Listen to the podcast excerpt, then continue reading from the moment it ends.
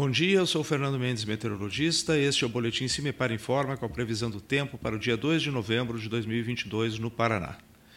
O tempo segue com temperaturas mais baixas, principalmente entre o oeste, sudoeste, sul do estado, região dos Campos Gerais, onde há um, uma inserção, uma incursão maior do ar frio, valores que ficam abaixo dos 5 graus em algumas cidades.